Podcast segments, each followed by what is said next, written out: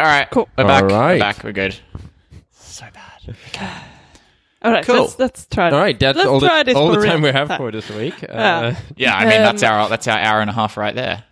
So I don't know what to blame here. Should we blame the fact that we tried FaceTime, or should we blame the f- the the betas that we are on? I mean, in the moment? general, it's it's easy to blame the betas, right? So let's go with that one because Yeah, then it's clearly Zach's fault. It's always the beat. Ouch.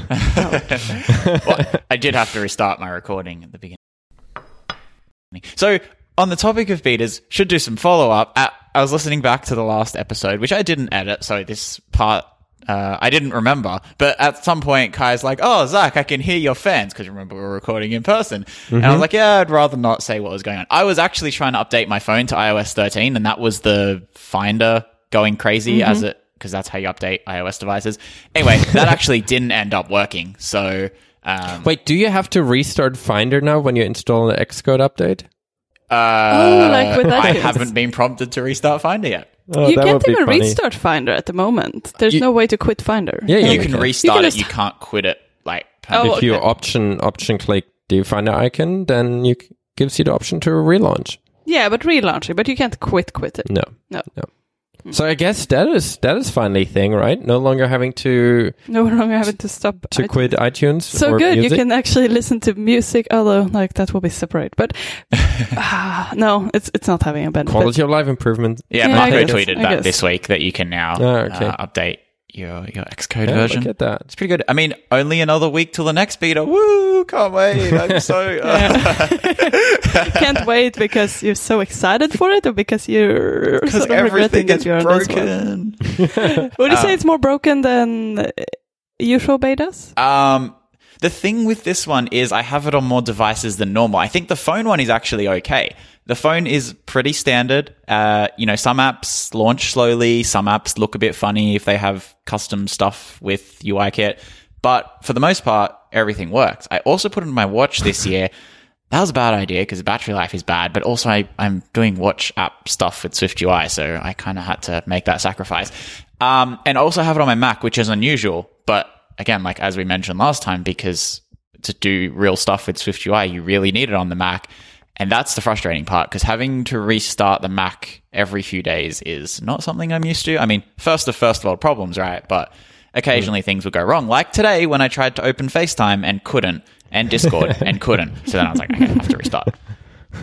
I, I actually had that on my perfectly fine released iOS 12 iPhone the other day that nothing would launch. Not even not even the shutdown, you know, when you hold the side button. Oh, yeah, yeah. Do you, do you have a phone with a side button? Where's the Yes, I have a side like- button. Okay, I don't okay. like Everyone it. has a side button. Phones with I mean, top buttons Yeah, are the better. top button. Yeah. no, it's not. Well, Once you get up to a bigger phone stack, you will realize that you can't you reach the a top of your phone. correctly sized phone, then the correct Ah. placement is at the top. But yes, I have a anyway, that's not the discussion I want to kick off. Um, not even that would work. So you had to do the new dance that I, I, I just can't remember. I don't know. It's not that hard. Uh, would you know from from memory how to uh, force shut down a iPhone 10 and 10s, Malin? I would go to google.com. Yeah, see, that's what I thought, but turns out Safari wouldn't open on my phone. I would pick my Don't you computer. just hold the three buttons? This is why we No, still need don't. Macs. You don't. is there a different way to to hardware restart a thing? Yes, on on the iPhone 10 and Oh, 10s, no. you don't hold three buttons. What you do is uh, volume up. You just click volume up, then click volume down, and then push and hold the side button. It's like a That's cheat the code. worst. That's I know, So unintuitive. like your phone if you're- breaks, you don't have internet, you don't know how to Yeah. fix it.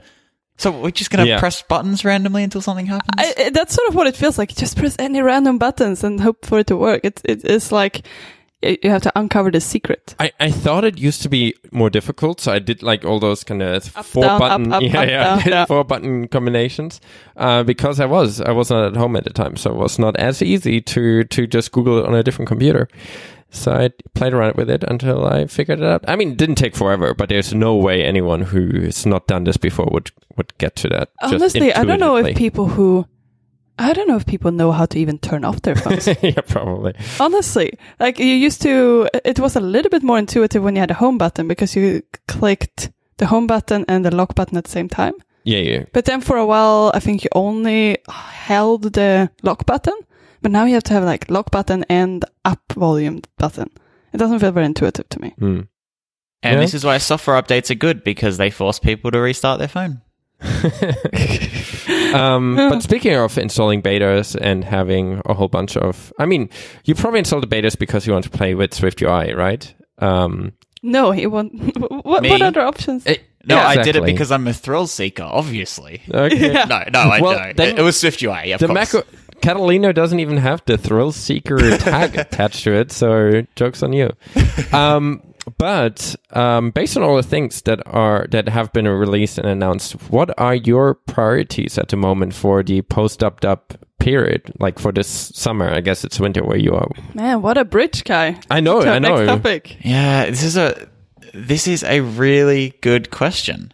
Hmm. So there's a few things, and Okay. I don't I don't have a list of priorities. I just kind of know what I want to get done and what I have to get done. Mm-hmm. So a lot of it centers around. I'm giving a talk at the Dev World conference in Melbourne early September. Probably haven't said that publicly yet, but eh, that's happening. Um, yeah, really excited. It's going to be good. Um, and actually today I have to fill out um, my like talk proposal. And what I'm going to submit, so this is subject to change because, you know, they might suggest changes. But what I'm thinking is an update your app for iOS 13 talk. I didn't want to do like last year I spoke about Siri shortcuts and that was very narrow and that was really fun to deep dive into Siri shortcuts. But this year I feel like there's so much that I don't want to restrict myself to just one thing. And I also, and if I did restrict myself to one thing, it would probably be Swift UI. And I figure there's going to be heaps of resources on Swift UI anyway. So, um, I think people will be fine without my two cents on Swift UI. So my plan is updating your, your app for iOS 13 as like the talk title. And I'm going to talk about, about a bunch of things like bringing it to the Mac, uh, dark mode, um, and then maybe things like independent watch apps and shortcuts I could touch on. Um, and then a couple of other things like deprecation of peek and pop, uh, SF symbols. So I have some instances where I use like icons from some online service that I have to have credits for in the app. So I'm going to move to SF symbols. Uh, and then also the changes to UI search controller. So I'm not sure if I'll get through all of those talk- talking points, but the, t- the Yeah, so, you, so your priority is everything but Swift UI? basically yes, I'm not going to use Swift UI for this app. Uh, and it will also involve. How long is the talk? Well, that's the thing. It's like 30 minutes. So I'm not going to get through all of those topics realistically, um, or at least not in depth. But ideally, if I could have like four of them that I spent five or six minutes on, and then sort of a couple of slides on the others, I think that would be good. So, so my priority sort of has to be, uh, and and that will be sort of working through a a real app and doing the updates for that. So the app is Petty. Um, it's now available worldwide, despite it only being useful in the state in Australia, which I live. Um, so yeah, the, the purpose of the talk sort of will be to walk through how I've made those changes in Petty and actually started making those changes yesterday, and it's quite quite exciting. Um, so they they need to be my priority. That needs to be my priority. Sort of getting Petty updates and then writing the conference talk. So that those kind of uh, non Swift UI features. But then to scratch the itch of Swift UI, I'm also that glucose app that I swear is coming that I keep mentioning. Uh, it will ship one day. I'm slowly chipping away. Uh, I'm also rewriting the UI for that in Swift UI, and I'm going to ship like 1.0 with Swift UI, potentially entirely Swift UI. If I hit any limitations, then I might have to revert to UIKit, but it's going to be a fun challenge one way or another. Um, so Swift UI is sort of scratching that itch of like cool developer tools, and uh, that's that's sort of a my side my side side project for the winter. Um, whereas updates to Petty and writing the conference talk are my As in winter, you mean jobs. in July? It's currently winter, June, Right. July, August. Okay. Just want to clarify for people that you're not going to wait till December with doing this. Oh, okay. Yes, sorry. So winter being right now until the end of August, at, by which time hopefully I've uh, made the changes and written the conference talk and have an update ready to go because the the talk is early September, so I have to have it ready by then. Anyway, um, yeah. So that's my sort of agenda. How about you?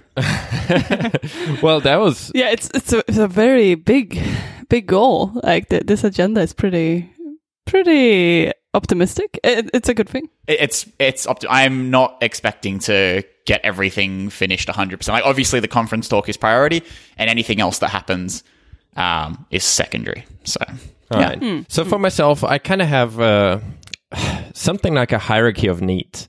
So obviously, I wanted to first play with all the shiny new things. Like Swift Um, UI. Yep. And you did this by not installing any betas? Is that what I'm hearing? I mean, I, I mean, I I do have Xcode Kotlin on, betas on the MacBook, count.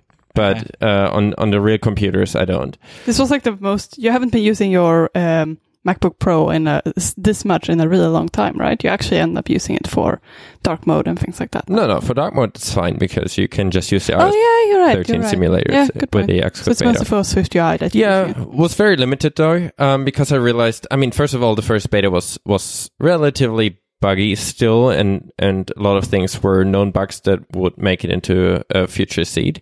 So I felt like I didn't want to. I don't know. I, I felt like there's so many things to do. I didn't want to dive into something that was clearly not in a great state yet, because that kind of forces you, right? It, it, or at least can force you into habits that you probably wouldn't adopt if you would have waited a week or two or a beta or two.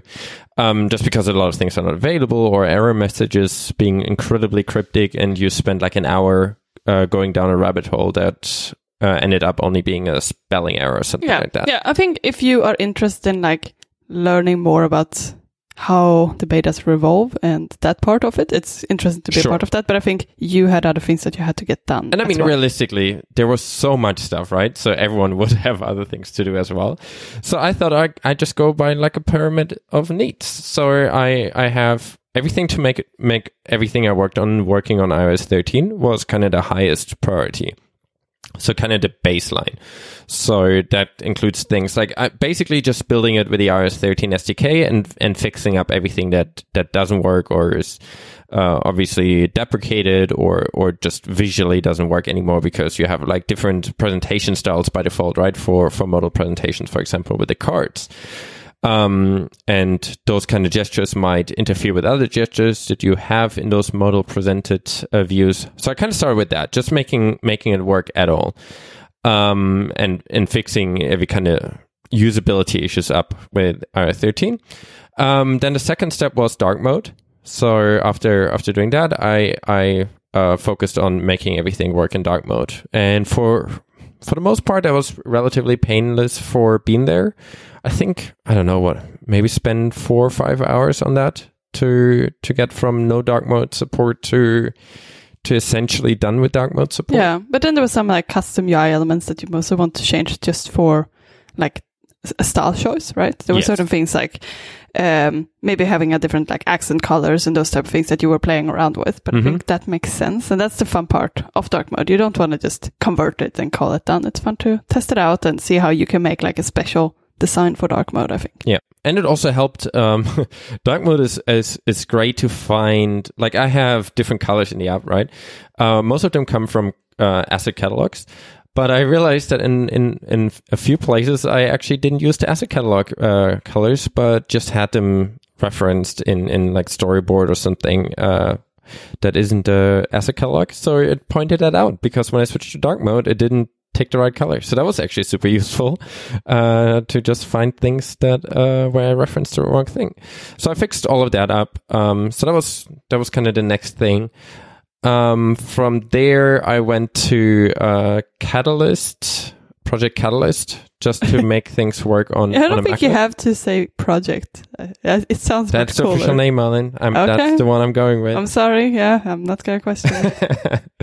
um, yeah, so then I went to Project Catalyst. That was m- not probably really necessarily a pyramid of needs kind of thing, uh, but I felt like it's fun. after getting all the Yeah. all the basics done, I, I figured might as well try and see how it works on on Catalyst. Yeah, I think Catalyst is a really interesting project, and I think it would be fun to convert a lot of things. But I think many people are just busy trying to get dark mode to work and other things that are changing for iOS 13. So I think many people haven't had a chance to explore this as much as the other parts and as much as like Swift UI.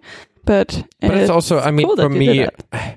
realistically, we we expected dark mode to come uh, relatively soon for a while. So I I, I put everything already in. in You've been a good catalogs. citizen of the platform Yeah. and done everything they told you. I know. Just So like size classes. realistically, it wasn't that much work. Hmm. It was basically picking new colors for certain elements. There's only one element really in the app that took a little bit of extra work, but it didn't take me as long as I expected.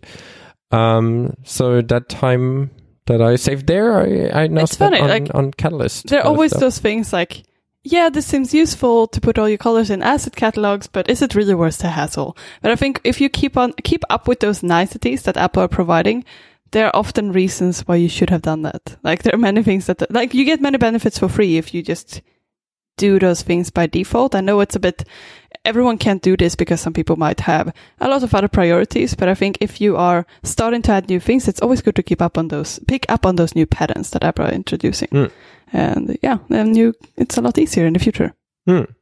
Yeah. So good job. Mm. So I mean, everything now runs on Catalyst. There are definitely some some small improvements that I would like to do, like uh, shortcuts, like keyboard shortcut support, and some other small layout things that I think would be not more appropriate for Mac. That they that that might didn't translate by just using basic UIKit elements where I could do some improvements, but it at least runs and it's I think in a state where it's shippable, which is nice.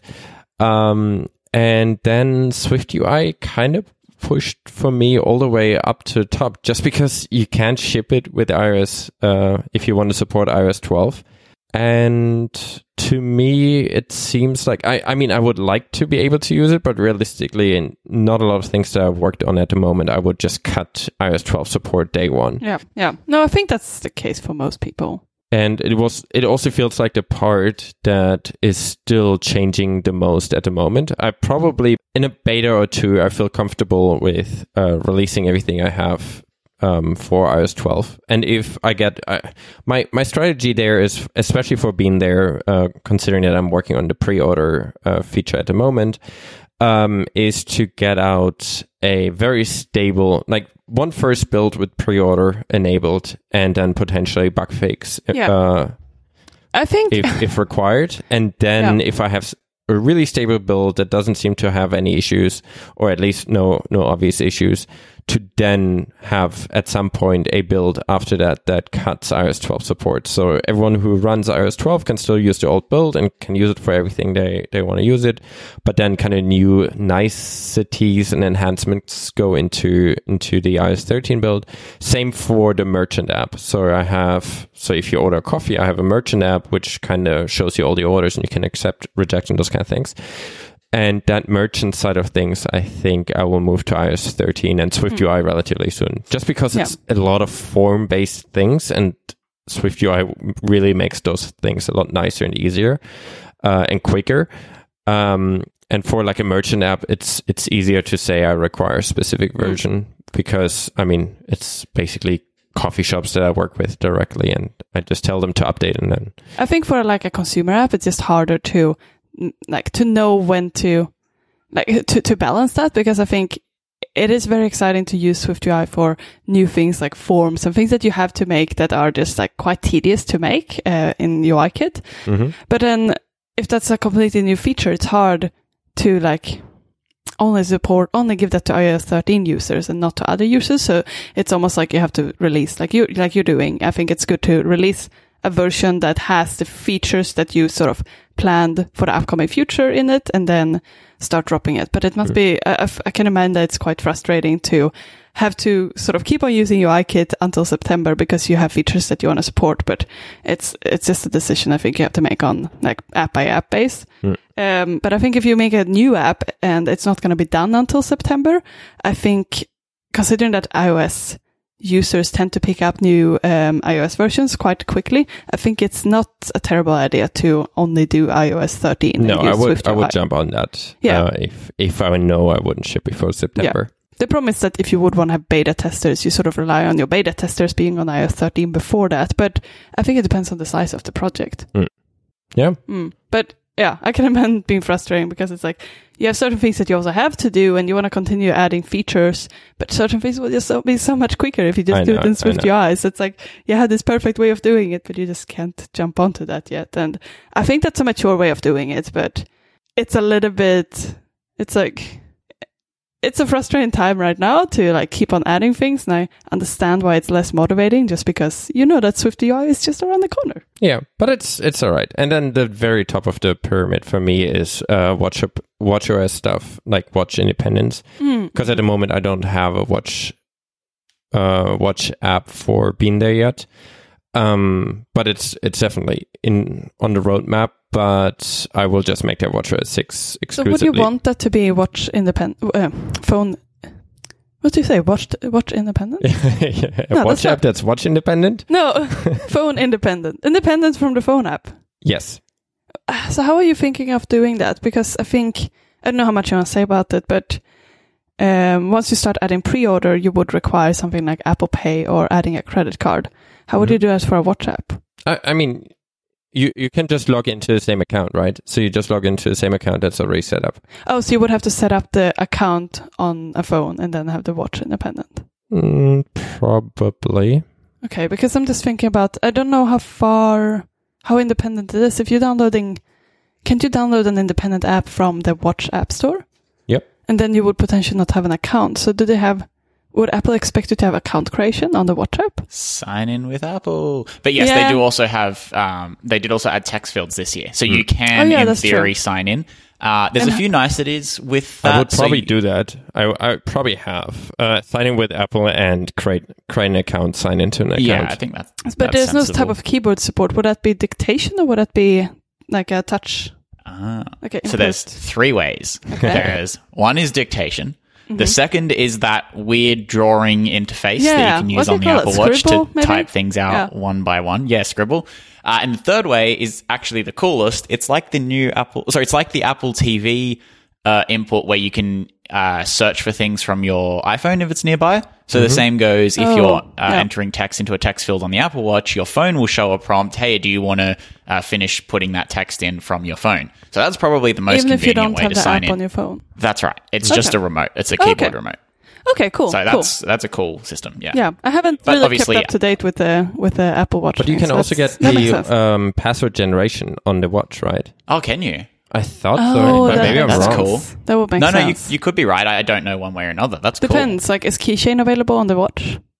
I would guess so. I, I assumed cool. I, so, I but imagine so. Yeah. Okay. Hmm. No, but that, that would make sense then. That makes it a lot easier. Um, cool. No, I, I'm just curious um, how those Mhm. things will work, and it's it's also you. There's so much more to a, to an Apple Watch app now. It's not just an interf- a dumb interface. You actually have an independent thing. But I think it will be hard for developer. uh, I think some people will struggle knowing what to like. Again, like the balancing act there. Like how much should you actually add on a watch? What makes sense to have on a watch? But definitely things like a sign up and a sign in screen would be necessary. Mm-hmm. Yeah. Exactly. Yeah. And I think most watch apps, it actually makes a lot of sense to not have, uh, not have reliance on the phone anyway. And that has been the case for a while, but um, not completely practical for a lot of apps. But now I think I can think of very few cases where it makes sense to have dependence on the phone. And yes, that might mean slightly more friction for that initial sign in. But then from that point forth, none of the code is going to run on the phone. So um, I think that that's hugely beneficial. So yeah, I think also it's, it's pretty simplifies exciting. lot- uh, things a lot more. Because you always had with watch watch kit stuff, you had so much back and forth between the, the watch and the Yeah. device, and you had Yeah. to handle all the issues that you might get, and you had to Mhm. put things in particular data structures to to to push them across, and it was just a mess. Yep. it's, it's, no, it's really cool. I'm looking forward to being able to order from my watch because that's a complaint that I've had for uh, food and coffee ordering apps until this point. Is none of them have an Apple Watch app, or if they do, it's like view your recent orders, but it's useless because no, no, I definitely order. want to do, especially just reordering. Right, a lot of people just Yeah, have the same course. orders they want to order, so just being able Yep. to quickly reorder from your watch seems seems pretty appropriate. I, I don't know how much you have actually mentioned about your upcoming pre-order feature, Kai, on the podcast, but I think it makes sense for something, especially for something like a coffee, coffee app, because it's usually like a one thing you want to buy. So if you have that as a default selection option on, on the watch, that seems very nice of, mm. a, of a functionality. Hmm. Exactly. And also, it's a pretty low risk thing. I mean, like, in general, sort of one touch ordering or even two touch ordering, like they can be a bit risky if you're you're talking about large items. But when you're talking about a coffee and you're on a you're, you're wearing a device that you have to authorize with a passcode before you can put it. Like it's a pretty safe thing to to be reordering, and it's a pretty like I think the convenience hmm. weighs out any potential risks of like you know accidentally ordering and hmm. stuff. It's not like a phone's today widget, which most of those usually kick you into the app so that you have to unlock the phone, which I think makes a lot of sense. Mm. But the watch, it's a completely different platform, and we should be treating it like a completely different platform. so I'm very excited, and I think it's pretty cool. Yeah, mm. but mm. for me, that that all all watch stuff will wait uh, closer to September, just because I want to write it all in Swift UI, uh, because that seems very appropriate for the watch, and obviously Absolutely. the independence. So there's there's no chance of shipping that uh, any earlier than September because we need WatchOS, and therefore that's kind of the last thing on my list. Sounds good. I'm excited. Yeah, no, that makes sense. Um, sounds really exciting. Um, I haven't, I, I haven't actually updated to a beta on any of my computers yet. So Smart. uh, I think it's, I think it's smart, but I have this itch. I really want to start with Swift UI. Uh, I don't really have anything I need to do dark mode support or watch support for, so I'm feeling like I'm in a good situation where Swift UI is worth my time. I think that's a good thing for me to focus on. Um, so definitely gonna do it. I just had a few other things coming up uh, unrelated to um, Swift UI, I guess, that I had to deal with first. Um, yeah, I'm gonna either create a separate partition or buy a separate hard drive so I can actually uh, Just buy a separate computer. or that, yeah, or or I just I just buy a Tesla. Sure, that's Because- unrelated, but might as well. Yeah. Um, no, I'm not gonna buy a separate computer. That seems a bit of an overkill. Uh, but I'm gonna sep- add a separate hard drive so I can run it because I really want to play with it, and I have all those things I wanna. I have an app that I want to work on, so it makes sense to do it there. Mm. So, just on this topic of like the updates that we want to do and the things we want to work with over the next few months, I wanted to ask how you deal with keeping up with the news. Because, and I don't mean news as in like just general tech news, but like just in general with all the changes from WWDC, obviously there was so much. And this is something I'm struggling with at the moment because I find myself wanting to work with all these shiny new technologies. I also really want to watch all the WWDC videos. Now, I've watched most of the videos for the, the technologies I'm going to work with, but also just as general interest, I want to watch other sessions as well. And, you know, they're all between 20 and 40 minutes. So it's like it's a big time commitment. And then in general, there's also a lot of like blog posts and articles. And I guess there will eventually be things like conference talks on a lot of these new things. And like, I was wondering how you decide what you should read or watch or keep up with and how you decide oh and, and when you decide oh enough's enough i'm just going to start building with swift ui for example. Because i know this week i've been bouncing around quite a bit between uh, reading a really good book on swift ui actually using swift ui in side You projects and Swift also tr- yeah someone's written a book on swift ui it's Okay. amazing it's actually my pick for this week Okay. i will talk about it later Okay. Okay. but um, yeah, so I'm, I'm going between a book on Swift UI, conf- like WWDC sessions, not necessarily related to Swift UI, but just I watched a bunch of watch sessions this week, and then also implementing my own stuff. And it's like, like it's so much fun, but also there's only so much time in a week. Oh. So, do you have any uh, any like strategies for dealing with like because obviously there's heaps of content coming out after WWDC, and like, do you have any strategies for what you pick and choose? I mean, for me, it's easy. It's it's just a super pragmatic approach. Uh, the same way I would recommend usually when people get into programming in the first place. Like, find yourself something you want to figure out. Like, if you want to solve a problem, if you want to build an app, if you want to build a website, whatever. Just have something in mind and then figure out how to get there. And I, I would do the same with the, those kind of more larger changes around DubDubDC, you know, there, there are definitely always things that you're like, all right, I definitely want to support dark mode. And then you figure it out. You definitely want to support um, iOS 13 and then you figure it out. So I'm, I, that is my approach. That's why I'm, I mean, that's based on my, my kind of pyramid that I set myself uh, up with. Uh, is SwiftUI is just not super high priority. I, I mean, at the moment, everyone's writing stuff and that's cool but I think if I'm just being able to to stay away from that for a month, then we'll also have things that are more refined already. So I'm I'm I'm totally happy with doing things based on what I need right now. Yeah, so like dark mode, for example, was a like a, a clear thing for you to focus on because it's something you would have a direct use case for, right? Mm-hmm. Rather than like we said before, you wouldn't be able to pick up Swift UI on the apps you're working on. So you have to find a balance so you can actually.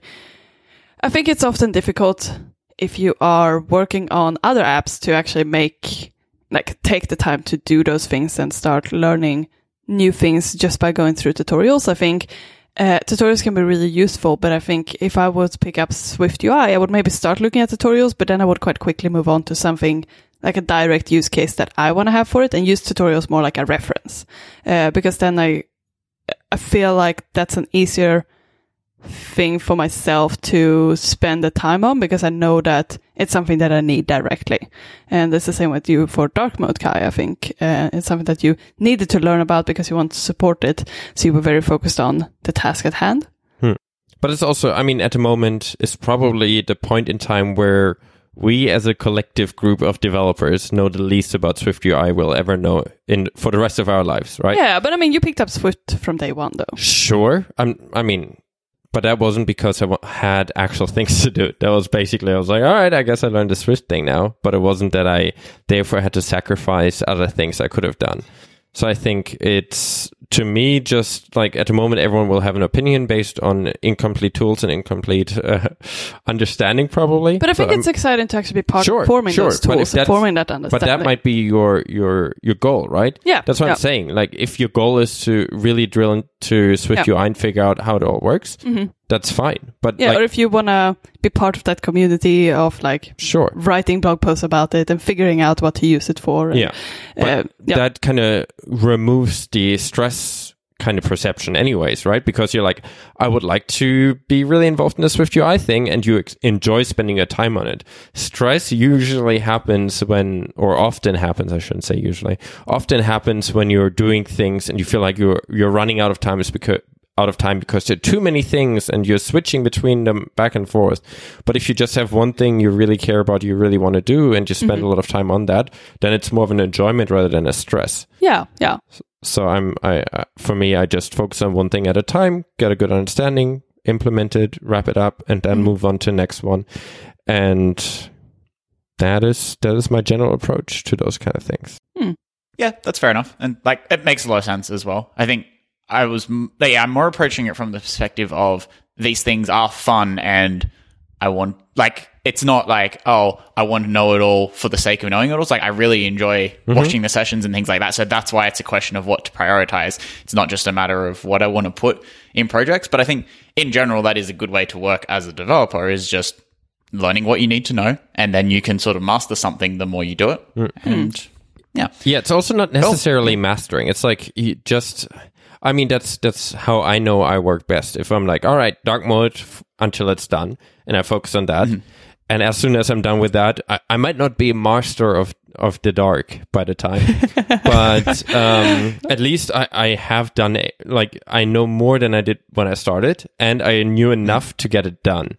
And then I move on to next thing. Next time I will do some implement dark mode for something. It's probably first of all in a different environment. It might be an app that's completely new and you build it for dark and light from day one.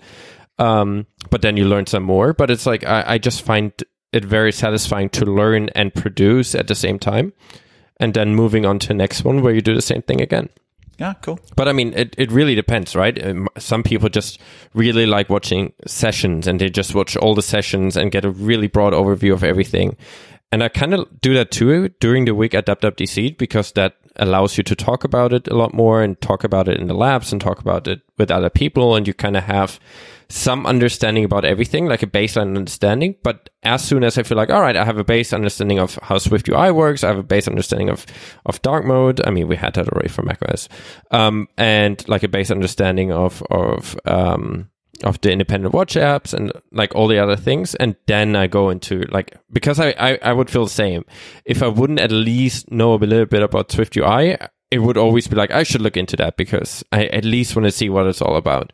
But that's kind of my approach. First go broad, but very shallow, and then go deep in, in one after the other. But I'm also, and I work by myself, so I'm also kind of forced to do everything myself. It's not really that I can pick one and then never touch the others. I know even if I start with dark mode today, I will get to Swift UI at some point. Yeah, but I think some people would maybe not prioritize dark mode. They would maybe be like, oh, come September, I'm not gonna, like, I'm not gonna do that because I have other things. Like you might have other features that you want to carry out. So yeah. So how comes you decide to focus on changing things to dark mode rather than adding mostly new came out I think that's a hard balance as well. most for me. It mostly came down to I want to make sure stuff work on iOS 13, so I just ran it with Xcode 11 in the 13 simulator, and I was like, all right, where where am I when I just turn the switch to to dark appearance in the simulator, like just to see how much work All right. Yeah. there will be, and then, and I then there saw wasn't that much. I there guess. wasn't that much work, so hmm. I was like, okay, might as well uh, do it now. Then, if if everything would have been horribly broken or the app would have been a lot more complex than it is, maybe then I would have pr- prioritized otherwise. But I I was fairly confident that I could get dark mode done in a day, um, and therefore I thought, all right, might as well do it now. Yeah. Okay. But And, and in general, dark mode is probably a good thing to have started with because if you think about the new features, it's probably Exactly. the most stable because Yeah. it's been in macOS as well, and you don't need to run a macOS beta to to use it. Uh, and if you think about something like Swift UI or even independent watch apps, they're new things. And I'm sure there were a lot of issues in beta one. There's probably almost as many in beta two. And maybe from beta three or four onwards, things start to get better. But I know definitely uh, if you're using Swift UI at the moment, you're probably doing it because you enjoy the challenge a little bit. I don't think anyone's doing it to be as productive as they can be because it's tricky and things don't work as you would expect. And error messaging is really not there yet. And that's fine. And yes, I filed radars. Um, but You mean you know these things these are the things that will get yes feedback these are the things that will get fixed over the the next couple of months But that's really right. If that's your goal to to kind of be in the new technology before it's it's very polished, then that's totally fine, and that's that's a cool thing to play with. But it really depends on what where are you personally at the moment in your project. What are you interested in at the moment in your in your in your tech job and life and hobby and what else? Um, you know, so I, feel like that that's seems like a reasonable approach to just be driven by what you're excited about and interested in. Yeah good point But also, if you keep working on things like dark mode is something you can 100%, even if you're not shipping, even if you ship before iOS uh, 13 is released, if you have a good understanding of how dark mode works, you can build most of your features already with that in mind today, even if you're shipping in iOS but 12. isn't there also a Swift problem? UI, on the other hand, is is kind of hard, right? You can't say I designed this view for Swift UI Yeah. before it ships. But I feel guess dark also- The difference is like dark mode. If you would, if you would have, if you would release an app that support that's built for iOS 13, as soon as iOS 13 comes out, it will be available in dark mode, no matter if you want it or not, right? Mm-hmm. So it's more pressing in that way as well. Whereas a user wouldn't notice if you write things in Swift UI or not. Mm-hmm. So I think dark mode should probably be Yeah, that's a good prioritized. point. Yeah, there are quite a few apps actually in iOS 13 that have things broken because I think the system is trying to do some of the smart color things already.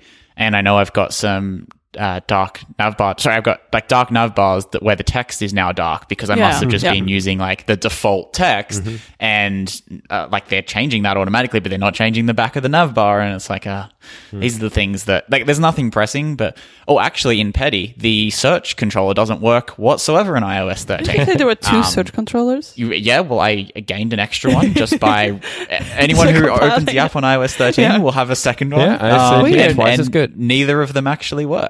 So, um, well, actually, I think one of them will search, but you can't go through to the detail view.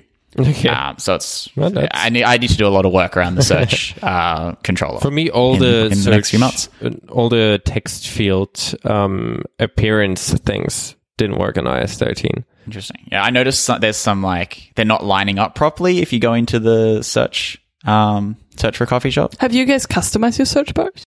Yeah. Yeah. Everyone's customized their search bars. They're all no no one's done a search bar as Apple intended ever. Yeah. I don't think. Yeah. Yeah, that's Um, probably But now customization can be done uh, easy-ish. relative ease. Yeah.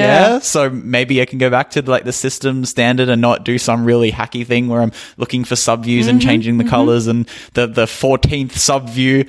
You know, Who uh, would have thought that would break doing, but- things? Honestly, Yeah. Do you play with that in uh, iOS 13 in Xcode 11? Not yet. I have priorities, like in terms of what I'm doing first, and search bar is up there, but it's not there Right. yet. My my next step for Petty, and that might be this afternoon, pending um, other things, is I have to I have to use a split view controller so that it works on the iPad. Well, I don't have to use a split view controller, but I want to use a split view controller so it works on the iPad uh, because I don't have an iPad app at the moment, and you need an iPad app if you want to go to the Mac. So I'm sort of getting to the Mac via a detour. Um, exactly so as Apple intended. Probably at least an afternoon's worth of work. Yes. Yep. Now all the platforms get petty if they so want it. Cool. All right. That I think that kind of wraps up the the dev tool part of this episode. yeah. Yeah, it will be interesting. Hmm. Um, uh, I'm also looking forward. I'm not looking forward to it, but once iOS 13 comes out, I am interested to see how many developers have actually released new versions that are supporting those things like dark mode. Uh, I think dark mode is something that many people have been anticipating and been very excited about for the iPhone. So I feel like it's something that many people would want to have supported by third-party apps. So let's see how that goes. I think at the moment the Mac, a lot of Mac apps are looking slightly broken if you run it in dark mode and they haven't been updated. So yeah, I'm just curious to see other people's priorities and how this is all gonna. But especially on iOS, it's also quite Yeah. jarring if you have all your apps are dark and then you hit the one bright white app all yeah, of a sudden. yeah, yeah. Well, on So- the Mac, it might be, you know, you already have some darker apps, some lighter apps. A lot Exactly, of them yeah. already had themes before where people picked the themes they wanted. Hmm. But I think on iOS, just based on everything being full screen at the moment, at least on, yeah, it's a bit more iPhones, jarring in that way. uh, you kind of have this crazy contrast between like everything dark and all of a sudden Yeah, everything yeah. white. yeah, it'll be interesting to see. Um, and yeah, I'm looking forward to play around a bit more with those things myself. Hopefully, I get time for that in the upcoming weeks. Hmm. Hmm. Man, I want to talk about pixel perfect design with SwiftUI. Yeah, me too. This is a really interesting topic that you wrote. I don't know if it is interesting. it could potentially be interesting to talk about this. Do you think? All right, maybe maybe I just ask Zach. Zach, do you think pixel perfect design will still be a thing in the future? Pixel, per- I've never understood pixel perfect design can- when you have multiple screen sizes. I it's am- not possible. Yeah. I mean, can you unless can you you get- define pixel perfect design first? I mean, um, I can roundabout define it. Um, a lot of people. so that- you can. It's funny. uh, because I don't want to pinpoint uh, my definition. But it's essentially um, if you get a design that is not an app, but a design of an app, and then you implement it, and then you do a diff between the actual result that comes from the app you created and the screenshot you had. There's all the pixels should be in the same space as they were on your reference image. I guess that's kind of pixel perfect design. Designer Yeah. gives you gives you the design and you implement it exactly to the point or to the pixel Yeah. like that. And But in what world are you getting designs for all the iPhone screen sizes with all the different text sizes with all the different scaled resolutions? Like it's not realistic. And- Maybe and you can have especially with- pixel perfect design for one screen. and then But- obviously also uh, you have dynamic text sizes, right? So uh, Mhm. for for Yeah. every single No, click we in don't accessibility accommodate for that. settings, you you have a pixel perfect design. Uh, I know, I know. That's often a problem I see as well. I think many people design for pixel perfect for perfect eyes as well. Yep. And I think often when you scale it up, it doesn't look that great. And if you if you've been trying hard to make everything pixel perfect and actually went to the extent that you made things customs uh, when it comes to a layout, it will actually be quite hard to allow that to be scaled up as well. So I think using native UI components makes sense. And I think Really, native native UI components on a on a on a device? I know, but I think also pixel perfect design isn't really something that I feel like this. Now we're being mean. Like I don't think designers really want a pixel perfect design. I've worked with the designers both ways. Okay. Some some of the, I mean, I preferred working with the more lenient people in general. when it's like, yep, this looks good, rather than this matches exactly the pixels that I set Yeah, out. But because some people many- are very very particular about their designs and they like that. But overall, I often found that to be more of a productivity hindrance rather Yeah. than a yeah, I think many designers are very reasonable. And if you specifically, if you don't have a custom design, if they are designing something that's built upon um, that that is actually using native UI components, I don't think they will have problems with it not being pixel perfect because it's just using the native UI behavior. And I think in order for them to actually make the design pixel for perfect in, in accordance to iOS design components, it's going to be a lot more work, right? Because they have to look at the specific iOS versions in order to determine what is pixel perfect when they design it. Mm-hmm. So yeah, I think that's why like Swift UI comes in quite perfectly. It can be more.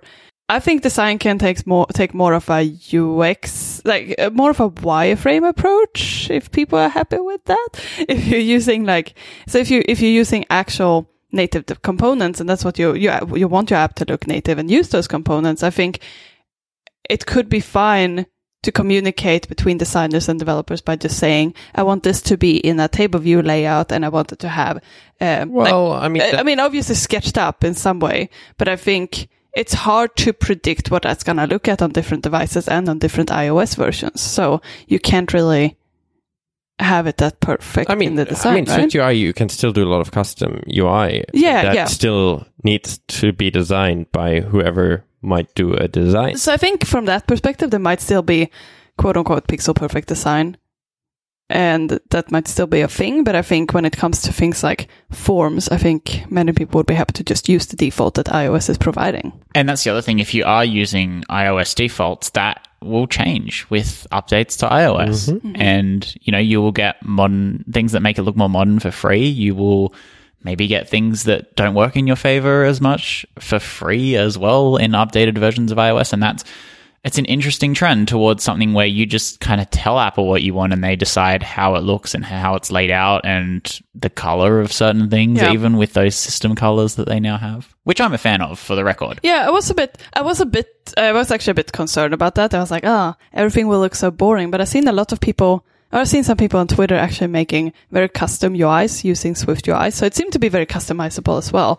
So I think you still want to have a nice looking, des- looking design. And I think for things like forms, it makes perfectly sense to just use the default components. But when it comes to those other designs, I think you can, you can make it custom too. But maybe you can even have a, this is going on to a different topic, but I think you could even potentially, um, change the way that you're working design and development together. I think it can be more, more like a, more collaborative, I guess. I feel like designing, laying something out on uh, in iOS has been taking quite some time before, so you couldn't have a designer sitting right next to you while you develop it. Whereas I think the fact that Swift UI is reflecting the changes so quickly means that you could maybe just sit the designer and developer together and sort of like make the design there. And I think, But um, also just it, it I provides mean- more collaboration because you can see everything, right? yeah, in general, I think the collaboration is good. It doesn't even even just. Uh, I mean, I also like when people more people have access to the source project, right? It's Yeah. you can even use Swift UI stuff more as a prototyping tool now. Yeah. Which uh, I mean, it's always weird when you go into prototyping and then you go from there. Might It's funny. well- That's sort of what many people use stack views for, and Swift UI is Hmm. Using a lot of stack views. Yeah, Sorry. but I think Yeah. that from that is, I, I hope that that shifts to teams to be both encouraged, but also realizing the benefits of working closer together, um, or using tools that are as close to the Mm. actual product that you're building. Yeah, I think it can Um, speed a lot of things up if you can implement it directly. And I, I'm not saying that that's going to be the case all the time, but you can have a quicker turnaround process, right? right? Because you don't have to lay everything out in order to show something. Mm. Um, yeah, you can mock things up. Yeah. Should be interesting. And if you're interested in custom Swift UI stuff, I don't know if you've seen uh, Meng Meng To flying by on Twitter over the last few days, weeks. Uh, Zach. Um, I haven't, but you're not the first person to mention. Oh, okay. Yeah, he's So, he's done from Montreal, Canada, by the way. Uh, he's done a lot of um, custom Swift UI Mm. uh, lately, and it's it's quite Cool. quite impressive, and looks it looks beautiful too, and custom animations and everything is interactable and those kind of things. Uh, looks pretty good. Nice to see. Sounds good. because that was a concern. A lot of people Mm, had everything will look the same, but yeah, doesn't need to. You can still use a lot of the Swift UI benefits hmm without making everything look like a, a list. Yeah, he, he's making some really cool things. I'll link it in show notes. Can you send me a link to his profile? Sure. Thank you. Cool. Then should we move on to our things Move on to Of our the things. week. Yeah. that we like? Um, did you have an update Sure. on serveo.net, Kai? Kai? Not not really. It was down for a day and now it's back up. So Okay. if anyone else wants a backup solution in case uh because that's the thing, right? Server Serveo, the thing I talked about last time, the kind of um uh to expose local servers online, kind of this uh, SSH tunnel thing. Um, you rely on someone else's machine being running, and if that's down, that's annoying. So that happened, I think, this week. Um, but there are a few few other services that work very similarly. So localhost.run is one of the alternatives. So if if you like the workflow of being able to not having to install anything and expose your local development environment to mobile devices, uh, Serveo.net is still my recommendation because it allows more customization. But localhost.run is a good backup if the service is unavailable. All right. Cool. Cool. All right. Thanks. Of the week. Malin, do you want to start? This time you actually have something on your list by the time we enter What? I had something on the list last week. I had two things on the list last week, actually. I just couldn't decide. Okay. Uh, Yeah. uh, Take that. So taken. I can take. I can, I can, I can start. I was just about to say, so Zach should start. No, no, I'll start. Okay. So I picked a TV show this time, uh, Mhm. and it's called Good Omens. I feel like that's how you pronounce it, right? Omens, right? English speaking people.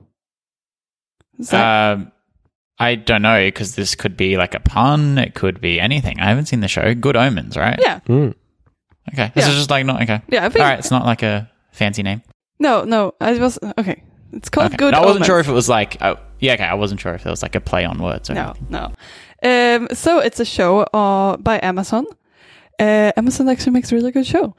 Um, and it is And BBC.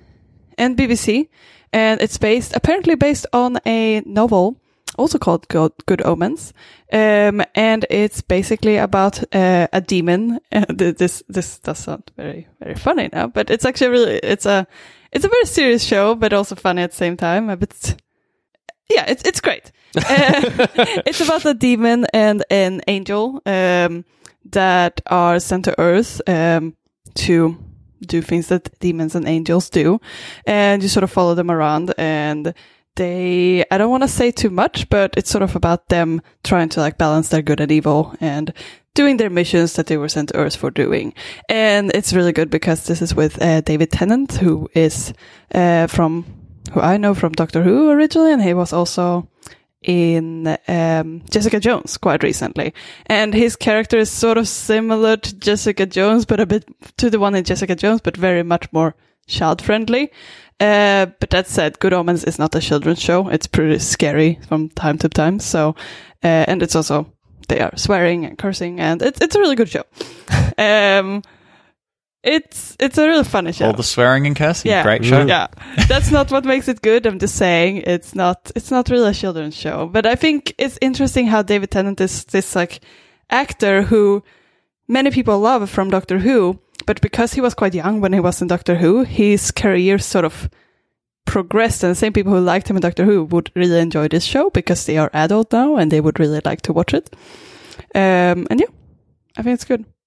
It's yeah. I don't know how much more to say, Kai, because I hate spoiling those things. No, I wouldn't spoil. Uh, Yeah. It's if If- yeah. if you're at at all inclined of, I mean, it's It's like there's fantasy, right? some some uh, jokes about religion and misinformed people uh, related to religion. So if that's something you're at all interested in, I think that could be Yeah. a fun show to watch. And also, if you if you like fantasy shows and if you like Doctor Who, then you you're gonna like this. I think uh, it's a very unique show, but I think the people who like those type of shows will really enjoy this one. and pretty cool uh, special effects too. It's a lot really good, yeah. co- combination of like actual uh, um, visual effects, but also a lot of practical effects, and I think that's Yeah. a really cool. and there are so many good actors in this as well. Like I wouldn't say I had a, s- I see a single bad actor or actress, and many of them are quite known from other things. So it's fun seeing them popping up in there, and yeah, it's good. Yeah, I second that recommendation. Hmm. All right, should I go second and then we Yeah, go for it. with Zach this time. Yeah. Um, so Sure. uh, my pick is I did have to check that you haven't picked this before, actually. He hasn't. He hasn't. You've picked the iOS version. Yep, but it's So also you were allowed different to pick the um, Mac because this is also a Soulver 3. So my pick is Soulver 3. Soulver I've used for I don't know how long. Uh, as long as I can remember using a Mac, I've used Soulver. Um, it's an amazing notepad calculator type application. So basically, it, it feels like a free form uh, calculator. So you can say something like, uh, um, I don't know, the the the vacation was five thousand dollars. We split that by five people and add Why do you need to calculate? I don't know, and we add twenty five percent tip. I don't know why you would do that, but you could. tip on your vacation? I don't know. We tip on vacation. Okay. North America. Uh-huh. You tip on everything. Uh-huh. Um, or uh, now with uh, Soulver 3 in particular, what they added is a lot of uh, date related um, uh, math. So you can say days between the 3rd of November and the 2nd of January times my day rate, which is a variable you define, uh, minus 20% tax or whatever, and it calculates and knows how many days there are. It includes all kind of uh, I don't know, it knows how many days each month has, and then gives you how many days there are.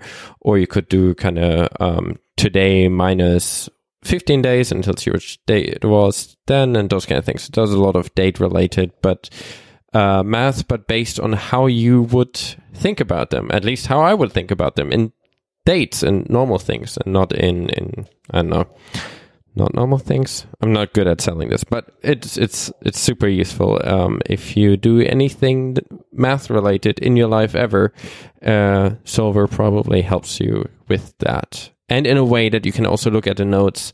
You know, I mean, I, I think all of us probably had some calculator open at some point, and we open it again days later, and the, it just says. 42. And you're like, I don't know what 42 means anymore. You know, everyone knows what 42 means. Um, but with Soulver, you might see, all right, Yeah, you have variable names and everything. five thousand dollars for the Hmm. vacation divided by five people plus tip. I know what this might be. Um, so it's super useful for those kind of Hmm. things. I'm a I'm a big fan, and Soulver three made everything slightly better, added some features, but also just overall a nice design polish, so the app looks a lot more modern and sleek. Yeah, Yeah. Soulver three, great All app. right. Hmm. Good recommendation. and Mark Edwards' uh, app icon, and I forgot his name from Sydney doing the development.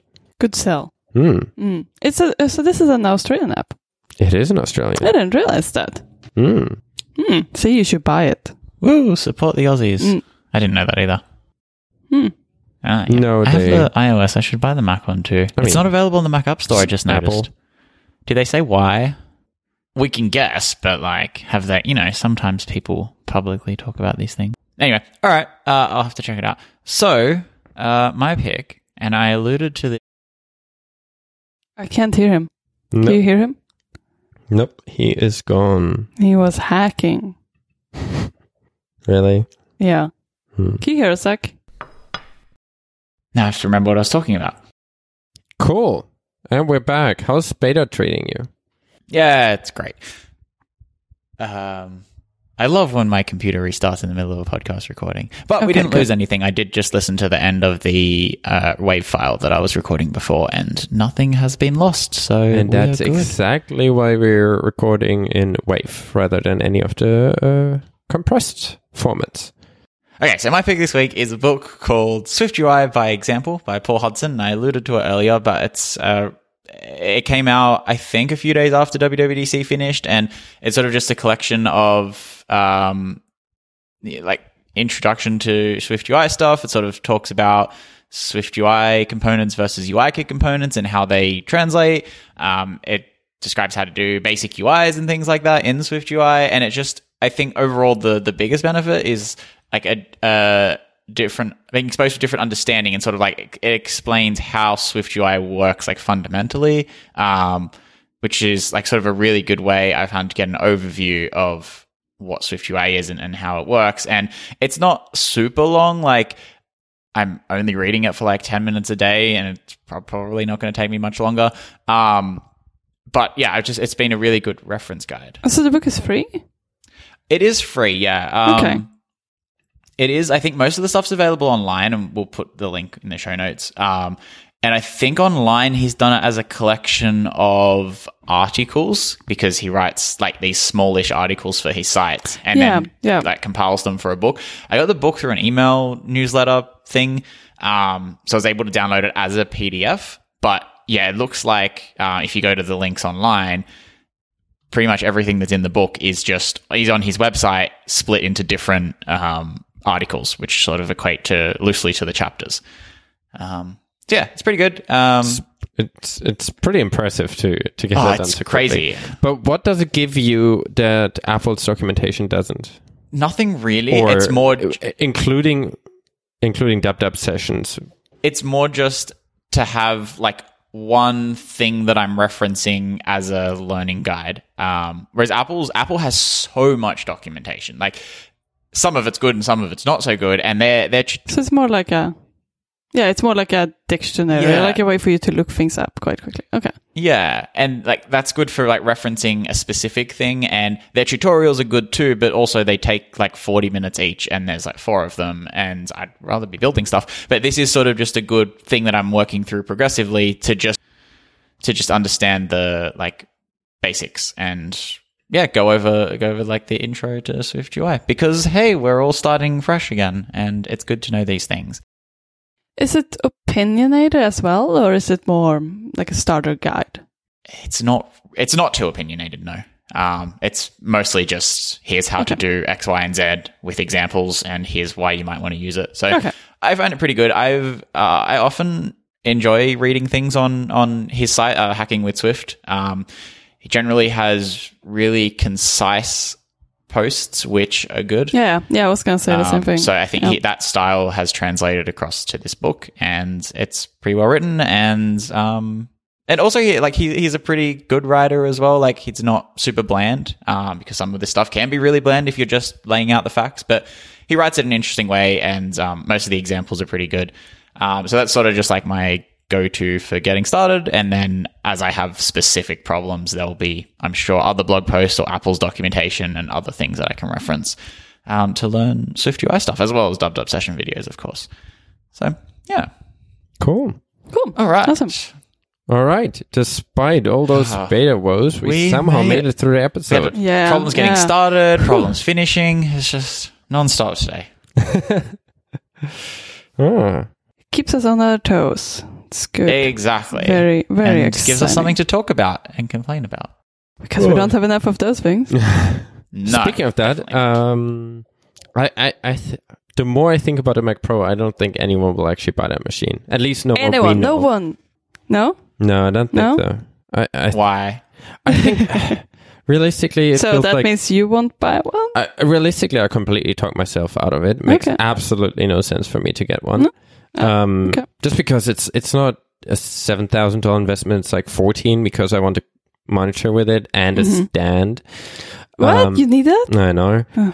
Um, it's just ridiculous, and realistically, it's it's not the machine for me. It's like I pay for all those things I don't actually need, or it almost feels in, annoying to spend that much money on something that I need so little. Like I, But also, It- you could Yeah. buy like three pretty well spec'd iMac Pros in the next know, 10 years and, you know, have a modern computer, a computer that's never more than three years old and still have spent less money. yeah, and I I also know myself. I mean, I, I will buy a new computer every every year or two, anyways. yeah, you Um, would not do that with this. I would, I mean, and it's you, just no. You could upgrade parts of it, hopefully. Yeah, but then it's- then I mean then we'll have now. stuff like you know ARMs going into Macs, and then might be doing interesting things with Macs. Uh, there might be Face Yeah. ID coming to it. There might be other security things that move into Macs over time, right? And those Yeah. kind of things will be hard to upgrade. So I'm like, Yeah, no, but that's always going to be that way, and hopefully you could resell it then if that yeah, yeah, happen. but that's that's usually my strategy, right? Buying Yeah. buying a computer, selling it after a year, Hmm. getting the next one.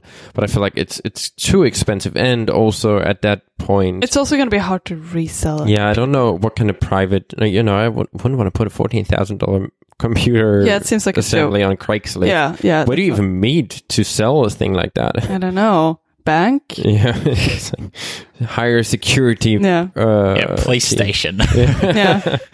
Uh, so I just I think it's it's it's crazy. I mean, it's Yeah. really it's a cool machine. I'm happy it exists for Pixar, um, and some other Pixar-like companies. It's just so far away from from what I actually need that it makes no and sense. I think that's. I mean, I don't think Apple meant it to be for us. Really, like it's it's really like I, I think I said this before when we looked at any of the sample uh, computers in the setup in the demo room. yeah, there wasn't were- a developer machine. no, no, wasn't a person sitting there developing uh, in like thirty simulators. It makes sense if you have like a if you want to use it as a build machine. I think then then it Yeah, makes sense. but then you don't need a Especially the monitor. rack-mounted one. Yeah. Like if if you go d- down that route, that again makes sense. Yeah. But uh, as a day to day development machine, it feels like not quite It the just, right thing. Yeah, yeah, and I think that's like I said. I I just don't think it's meant for that, and I don't think it's. I mean, this might not be the only pro computer. If you want something that is more modular as a developer, they might come out with a cheaper version, and this might just be the initial step to have a modular computer. So I think if a modular computer is what you want, and you don't actually really need this ma- machine, I think it's probably better to wait. But it's also just the monitor, right? The the reason why I wanted Apple to make monitors is because I don't like any of the others. Seven thousand dollars, however, for most of the. You know, Yeah. if you're competing with a forty thousand dollar reference monitor, f- sure. Yeah, yeah. If you think, oh man, I should have, I would have spent forty, and now I can only spend seven. What a Mm-hmm. bargain! Great, but I wouldn't have bought a forty thousand dollar Yeah. reference monitor otherwise. So and I think there's so many just- other. Yeah, uh, I spend like five thousand dollars on top of an iMac to have a monitor where I mean it would be slightly too large for what I want, and it has a lot of features that I, you know, I, Yeah. I mean, There are I other do care computers about that I good think are good for a that. lot. But yeah, but you have an iMac Pro for that. I think yeah, so you don't uh, need it to that extent. I think yeah. I have to go downstairs to pick up some food now. Actually, so it was great chatting with you guys. But All right, I have run to go. for some I'm gonna run. Yeah. Bye. Great timing. All right. See you next week. Uh, I also think realistically, I don't think Marco or Siracusa will get that. It's it's just it's considering how WWDC was such a like very extremely developer focused this year, and we all said if they announce a Mac Pro, it needs to be during WWDC. In hindsight, I'm actually surprised they announced it at WW. WWDC because it feels That like was my argument all along. yeah, but it feels like not a that one thing machine. that that didn't feel like it would. It could have been though, right? If if there would have been an option without Xeon, and they would have sold an iMac like screen as an external screen, like a Pro. It's fine to have a Pro Display XDR, and I think it's great to have it. But I'm surprised there's no Pro Display without XDR. Like the iMac as an external monitor and a uh, more baseline Mac Pro, um, then that would have shifted this entire equation, right? I, I would have liked a tower computer that's modular, but it's the modular part that I like, not the uh, Xeon with like 48 cores and 1.5 terabyte of RAM. That's not what I'm after. I'm after the modular part. And I don't want to have an entry price of 7,000 just to get myself modular. Yeah, fair point. So I think realistically, I'll just go over with the next iMac Pro whenever that's being refreshed, and or even uh, just a better spec iMac without a Pro. I mean, I do Yeah, like I think the, that's the right choice for you. the the lack of fan noise is great in the Mac Pro, but I can get pretty close to that with the iMac Pro. But otherwise, I think realistically, a, a better spec iMac would be the better machine overall. But considering that I can't get that without or with a cooling system, at least right now, I think maybe the iMac Pro is a good option. Yeah. So I'm, I'm I will see. I'll, I'm interested to see if we if we run into anyone who actually buys that machine because I do think it is it is a very much not a developer machine. No, I agree. Well, we'll all be running our builds on there with Buddy Build this time next year, but until then, very much not a developer machine. Yeah, yeah, it's a good good machine to rent by the hour.